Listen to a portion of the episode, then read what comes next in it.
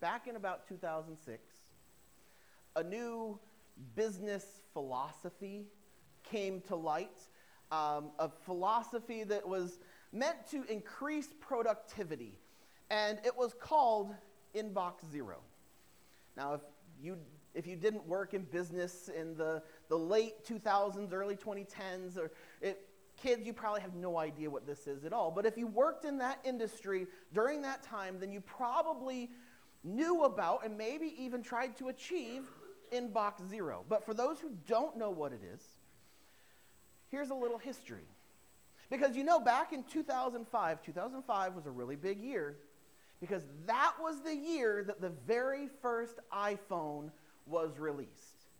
And that introduced us to a, a, concept that we take for granted today, we assume is normal today, but it was revolutionary at the time, and it was notification bubbles.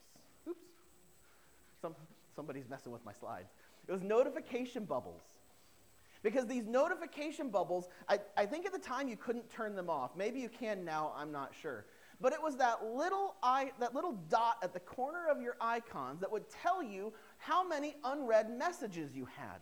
And it would show up on your text messages, but more importantly, it would show up on your emails. And it was there to remind you that you had unfinished work. And so it was that people sought to, to get rid of that, to, to, to deal with that unfinished work by achieving inbox zero. And the whole idea was not just get through all your emails, but the idea was to organize your email inbox to prioritize certain emails so that things didn't slip through the cracks, so that you could actually take care of and, and focus on that which was important. And during that time period, I worked in office businesses and I sought to achieve inbox zero. And so I set up filters that would organize my emails into different folders or different categories. That was long before email just automatically did it for you.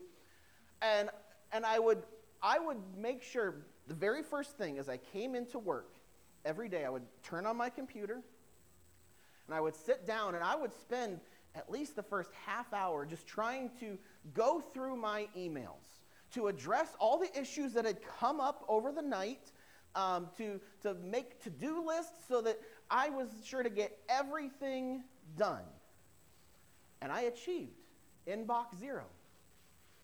My inbox was immaculate and organized. These days, these days, you don't want to look at my inbox. It is not nearly as, as neat. I think a word to describe my inbox would be chaotic. Now, I do much better with my church email. My personal email, there are some that I don't get to for like weeks. But my, my church email, I tend to do a much better job of, of keeping up on those things, but I'm still, I'm nowhere near reaching inbox zero. So, what happened? Why is it something I was able to achieve way back when, but, but these days I can't? Well, life happened. And more responsibilities were, were added onto my plate. And honestly, it all comes down to one simple word intentionality. Back in the day, I was very intentional about making sure I got through all of my emails, that I was able to, to, to sort them and, and address them as they came in.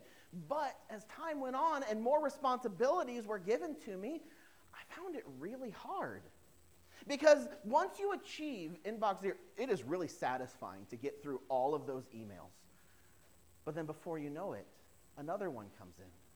And then you have to address that one, and, and another one comes in. And even once you've reached that point, there's that there's that anxiety of when is the next one going to come? When is, when is my unfinished work going to catch up to me? And there was a stress and anxiety, while the whole idea of Inbox Zero was to alleviate that stress, to, to give you a, a sense of peace that you've accomplished everything, really what it ended up doing was made the stress even worse because you could never keep up with it. this stress and anxiety and the peace and rest that we desire, that's what we started talking about a couple weeks ago. As we looked in Matthew chapter 11 and Jesus' call to come to me, all who are weary and burdened, and I will give you rest. We talked about the New Year's resolutions that people have and how there is a, a desire these days to have that rest. And we looked into what exactly Jesus was talking about, and, and we decided that as Jesus was talking about rest, he wasn't talking about just ceasing work and, and just sit there and relax your entire life. But instead, what he was talking about was a peace that goes beyond understanding, uh, a relief from the stress and anxiety. That doesn't mean that there won't be troubles in your life. But even in the midst of all of those trials, we can have a sense of peace. This was the promise given by Jesus. And as we looked last time, back at the prophet Jeremiah, God was promising that same thing. And as we look forward to the words of Paul in his letter to the church in Philippi, the same idea comes through once again in Philippians chapter 4, starting with verse 6. He says, Don't be anxious about anything. Rather, bring up all your requests to God in your prayers and petitions, along with giving thanks. Then the peace of God that exceeds all understanding will keep your hearts and minds safe in Christ Jesus. You see, We've heard it in the Old Testament. We've heard it come from, from Jesus' words. We've, we've seen it repeated in the New Testament. God is offering us peace, God is offering us rest. And the reason is because we tend to lose it over and over again.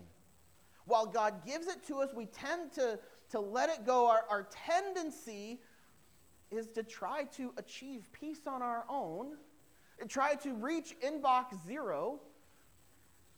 And what that brings is more stress and more anxiety. We want peace. I mean, that's why we seek after it. That's why we try to do all these things to organize our lives so that we can have that peace. But it doesn't satisfy because it's, it's not a lasting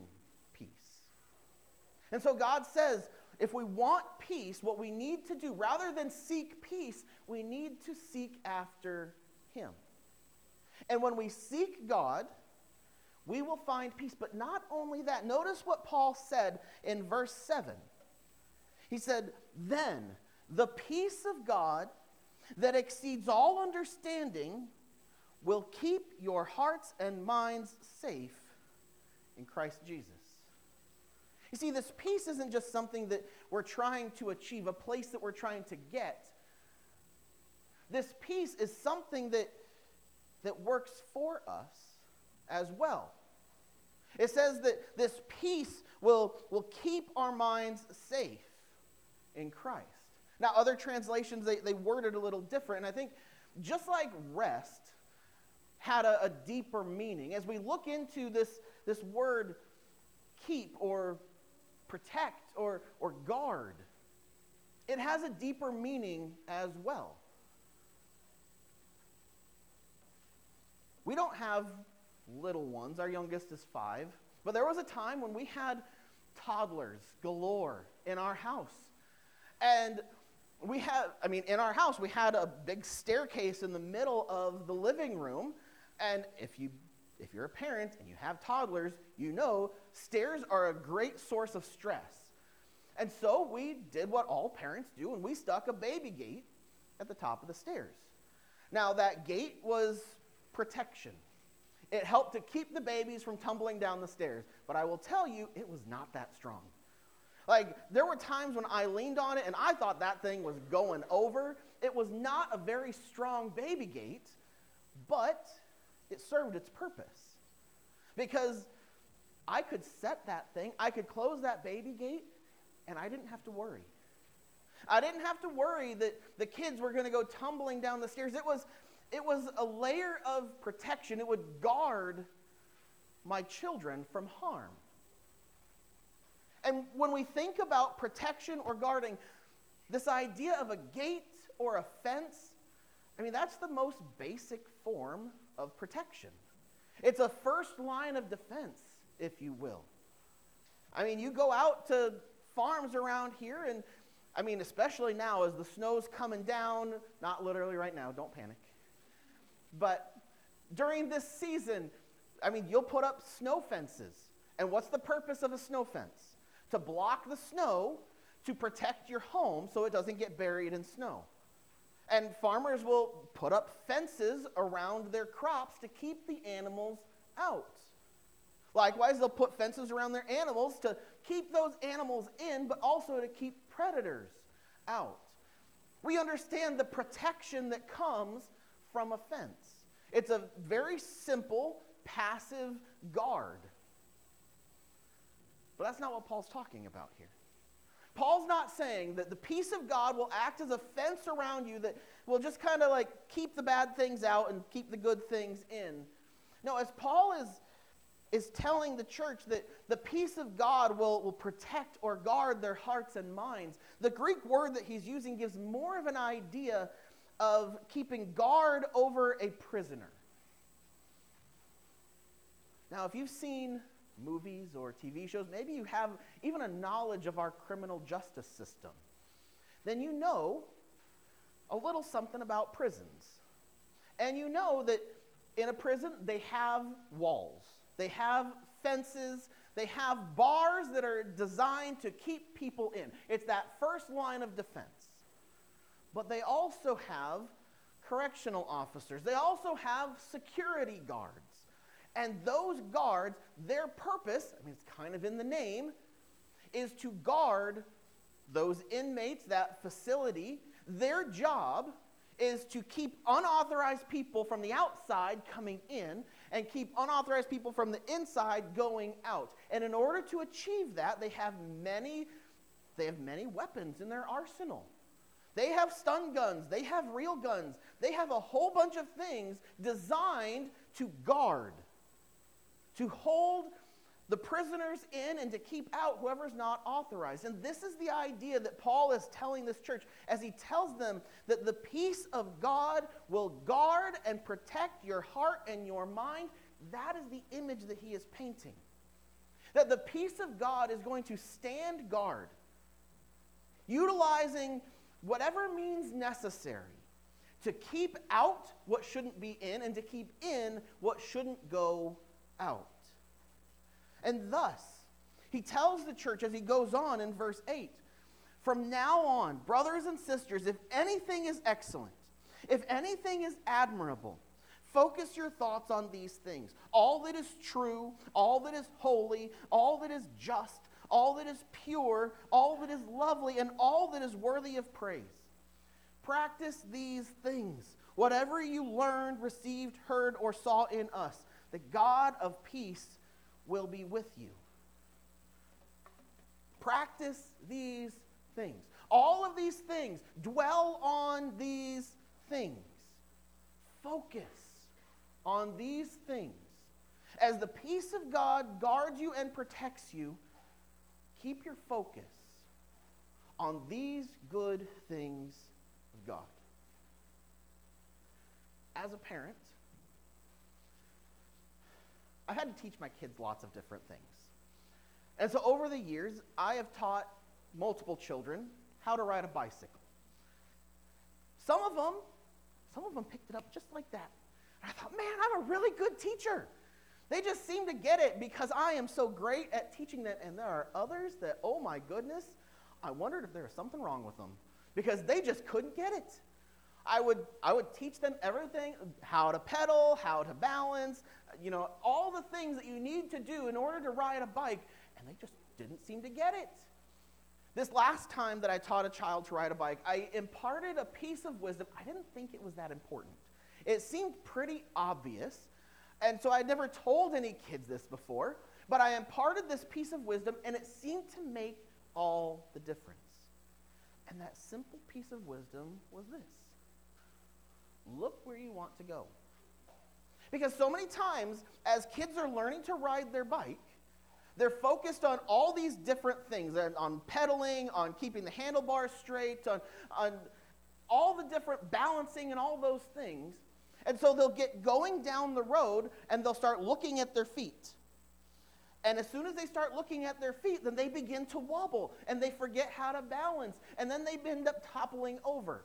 Or if you've ever been here, they finally get going down and they're doing really well. And you tell them, watch out for that tree or watch out for that mailbox. And as soon as you tell them to watch out for that, they just seem to go right toward it. They don't want to go toward it, but they begin to focus on that tree or on that mailbox and they're just inexplicably driven right toward it.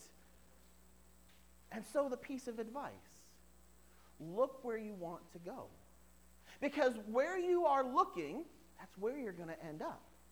And if you're looking at a tree, then you're going to end up at the tree. If you're looking down the street, you're going to end up down the street. If you're looking at your feet, well, then you're not going to go very far.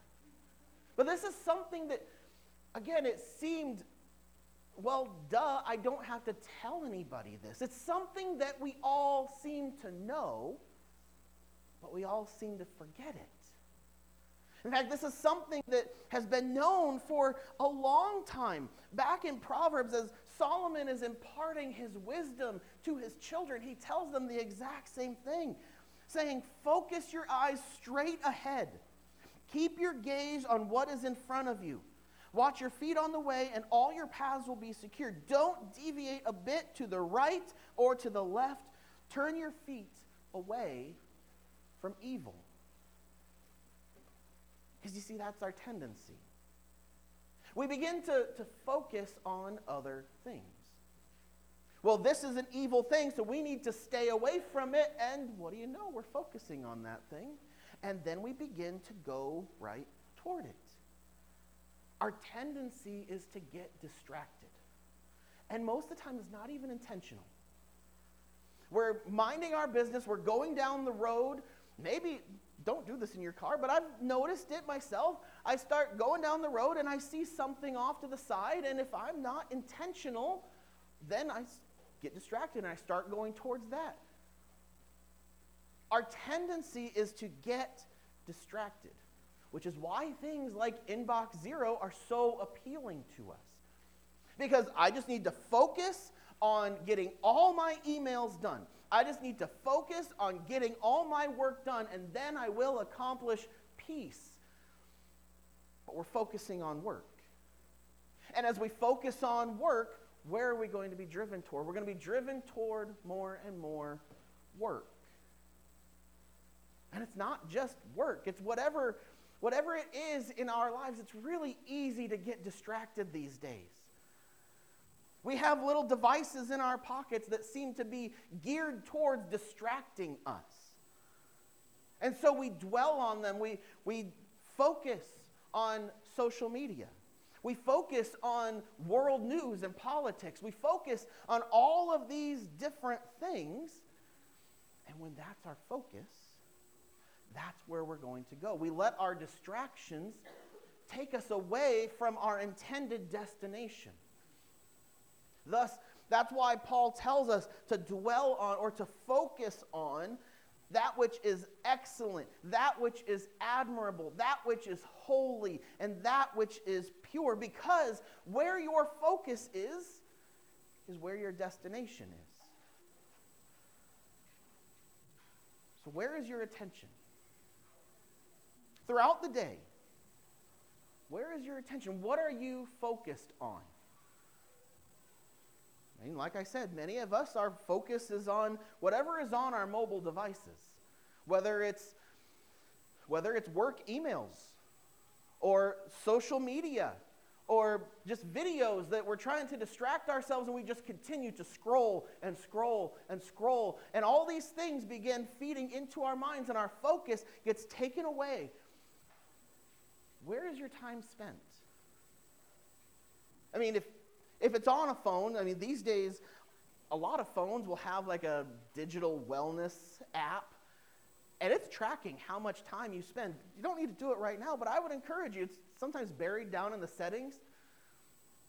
Look at it sometime, and it will tell you You've spent three hours on YouTube. You've spent two hours on Facebook. And, and you would be surprised at how much time is wasted focusing on all these other things that, that aren't going to give us the peace that we desire. But it's not just the mobile devices. Yes, th- that's an easy gateway into all these things, but it can be anything. It can be checking your email, it can be looking at your assets and trying to figure out how to manage your money. You should manage your money, that's a good thing. But when it becomes your focus, then that's, that's where you're going to go. That's what's going to drive you. And it can be money, it can be sex, it can be social media. The, the, list is endless. I could go on forever talking about all the different things that serve as a distraction and pull us away from where our focus is. Because the truth is the same from generation to generation. Look where you want to go. If you're looking at money, that's where you're going to go. If you're looking at sex, that's where you're going to go. If you are if you're just I want to keep up with what my friends are doing, and so I just want to, to see what they're up to, well then your friends, that's going to be your focus. None of these things are necessarily bad, but when they become your focus, you're not going to achieve what God has called you to. You're not going to find the peace. You're not going to find the, the, the purity, the, the holiness, the excellence, all these things. As God said, focus your eyes straight ahead. Keep your gaze on what's in front of you. Whatever is excellent, whatever is admirable, whatever is holy, whatever is pure, these are the things. These are the things that we must be dwelling upon. Because when we seek after God, then what we will find is his rest. What we will find is his peace. And his peace will protect us. His peace will stand guard around our hearts and around our minds so that the things that aren't authorized to come in won't come in, and the things that aren't authorized to go out won't go out. And God's peace will protect us. But our role in all this is to look where we want to go. Because your focus will be your destination. And so this morning, I want to set our focus where it needs to be. Through the holy sacrament of communion, we're going to focus our hearts and our minds upon God. Focus our minds on what is excellent, what is admirable, what is holy, and what is pure. And we're going to dwell on these things. Because that's what we're doing when we partake in this holy sacrament. We are looking to God and what God has done for us. We are communing with the God of the universe, the one who took on human flesh, who lived the perfect life, and for our sake was bruised and beaten and was murdered and came back to life. All of that to pay the price that we couldn't pay. So that he could have relationship with us. That's what communion is, and that is to be our focus, not only now, but as we leave this place as well. Now, I know many different churches will do different things uh, when it comes to communion. Um, so here's how it works in the Church of the Nazarene you don't have to take a special class. You don't need to be a member of the church. You don't even have to reach a certain age. If you want to partake in this holy sacrament, there is only one requirement, and that is that you want to seek God. And if your heart's desire is to seek after God, then I, I welcome you, I encourage you to partake with us. In just a short while, as the music plays, I'll invite you to make your way down the center aisle to receive the bread and the juice and to take them back to your seats. And once everyone has done that, that we will all partake in this holy sacrament together. But between now and then, I want to encourage you to focus yourself upon God, to set your heart right with Him. This isn't something to, to just be taken casually. This is a commitment where we are receiving Christ in ourselves and we are giving ourselves to Him. So I would encourage you to count the cost, to examine your heart and examine your life, and to, to make that decision to seek after God.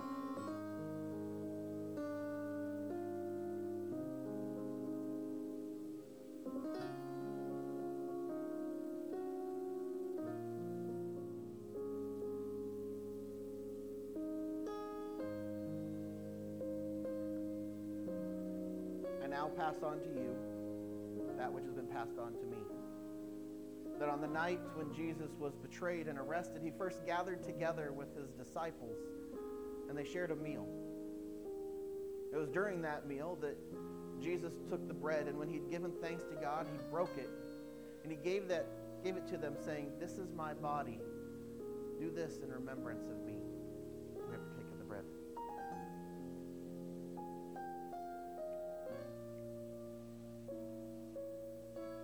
The same fashion. After supper, Jesus took the cup and he held it before them, saying, This cup is the new covenant in my blood. Do this as often as you drink it in remembrance of me. You may partake of the cup.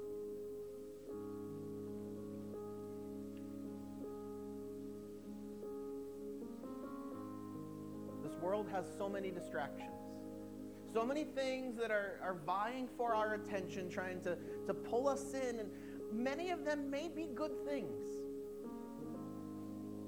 But when they distract us from God, when they pull our attention away from God, they are, they are offering a shell of that which God offers. And as so many of us are seeking after peace and seeking after rest, it's good to remember to look where you want to go. Your focus is going to be your destination. This morning we have focused on God, but this is more than a one time decision. It is a, a constant choice to not allow our attention to get distracted and to fall away, but, but to stay focused on God that we may continue to rest in His peace. That His peace would continue to guard and to protect our hearts and our minds as we focus on what is excellent, what is admirable, what is holy and pure. As we focus on God, then He will be our peace and He will be our rest. Heavenly Father, that is our prayer today. That we would have the peace that surpasses understanding, even though trials and troubles may come our way that we can have a peace and an assurance knowing that you are good and you are God. That your peace will protect and guard us in ways that we cannot do ourselves. So, God, help us to keep our mind focused on you, to keep our attention dwelling on the things that are good and pure and holy, the things that are from you, that we may rest in you and have the peace that our souls desire. Go with us this week. And may our focus be upon you, God. We pray this in Jesus' holy name.